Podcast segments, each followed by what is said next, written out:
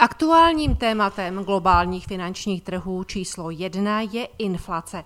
Není divu, americká inflace je aktuálně nejvyšší od roku 2008. Pro připomenutí, v ekonomice je obyčejně kladeno rovnítko mezi nízkými úrokovými sazbami a vysokou inflací a naopak. Není to sice ani trochu přesné, ale většina lidí uvažuje tímto způsobem.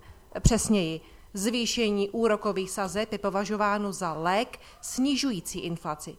Snížení úrokových sazeb je zase většinou považováno za prostředek ke zvýšení inflace. Dodejme, že tyto mechanismy zdaleka neplatí tak jednoduše a bezchybně, jak se většinou uvádí. Každopádně loni americká centrální banka signalizovala, že úrokové sazby nezvedne aspoň tři roky. Centrální bankéři tvrdili, že budou tolerovat dočasně vyšší inflaci, a díky tomu zásadně pomohou trhu práce.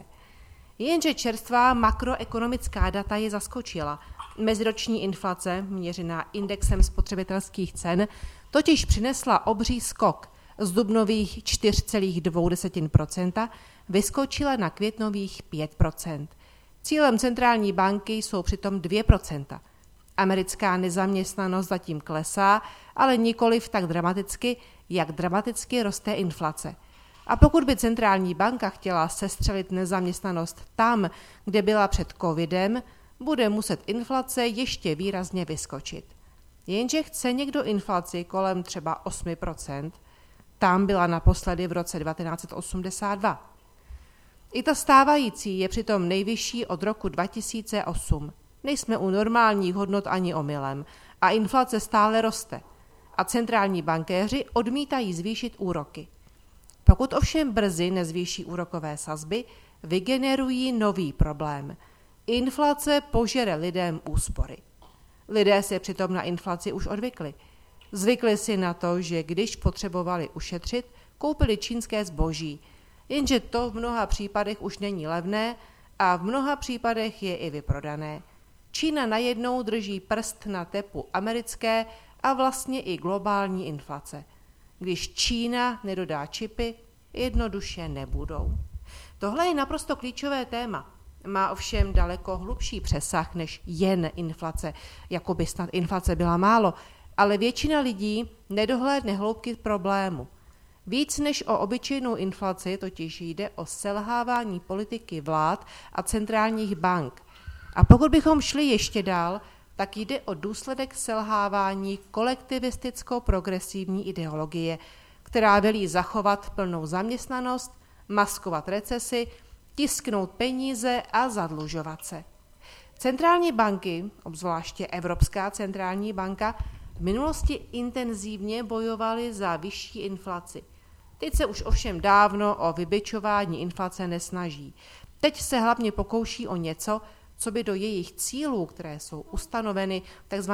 institucionálním rámci Evropské unie, vůbec patřit nemělo, totiž o umožnění předluženým vládám, aby se dál zadlužovali a levně prodávali své dluhopisy.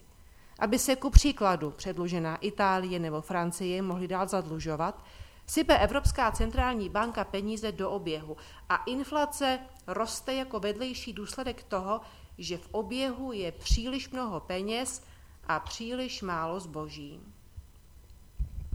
Mimochodem, zboží by bylo v oběhu třeba i víc a bylo by levnější, ale nedostatek základních surovin, čipů i dalších komponentů vede k tomu, že výrobní podniky nemohou vyrábět, jak by mohly, kdyby vlády pandemickými opatřeními nepoškodily ekonomiku a nevychýlily ji ještě víc z rovnováhy.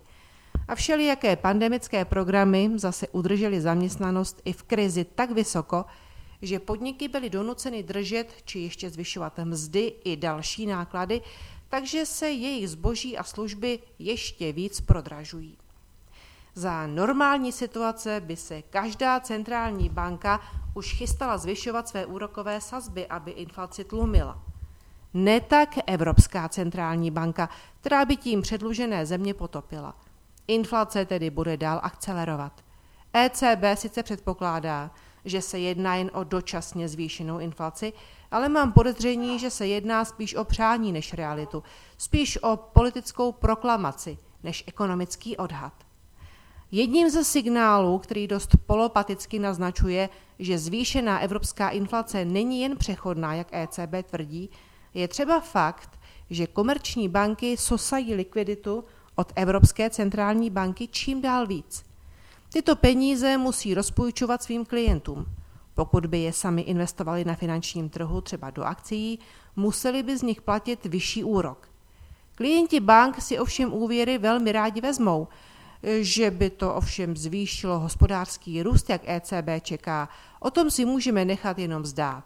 Klienti za úvěry spíš nakoupí nemovitosti, takže akorát vyženou ceny ještě výš. A současně se tím v eurozóně opakuje nechválně známý stav z období před rokem 2008, totiž poskytování hypoték každému za pozdrav, včetně negativního dopadu na zdraví bank.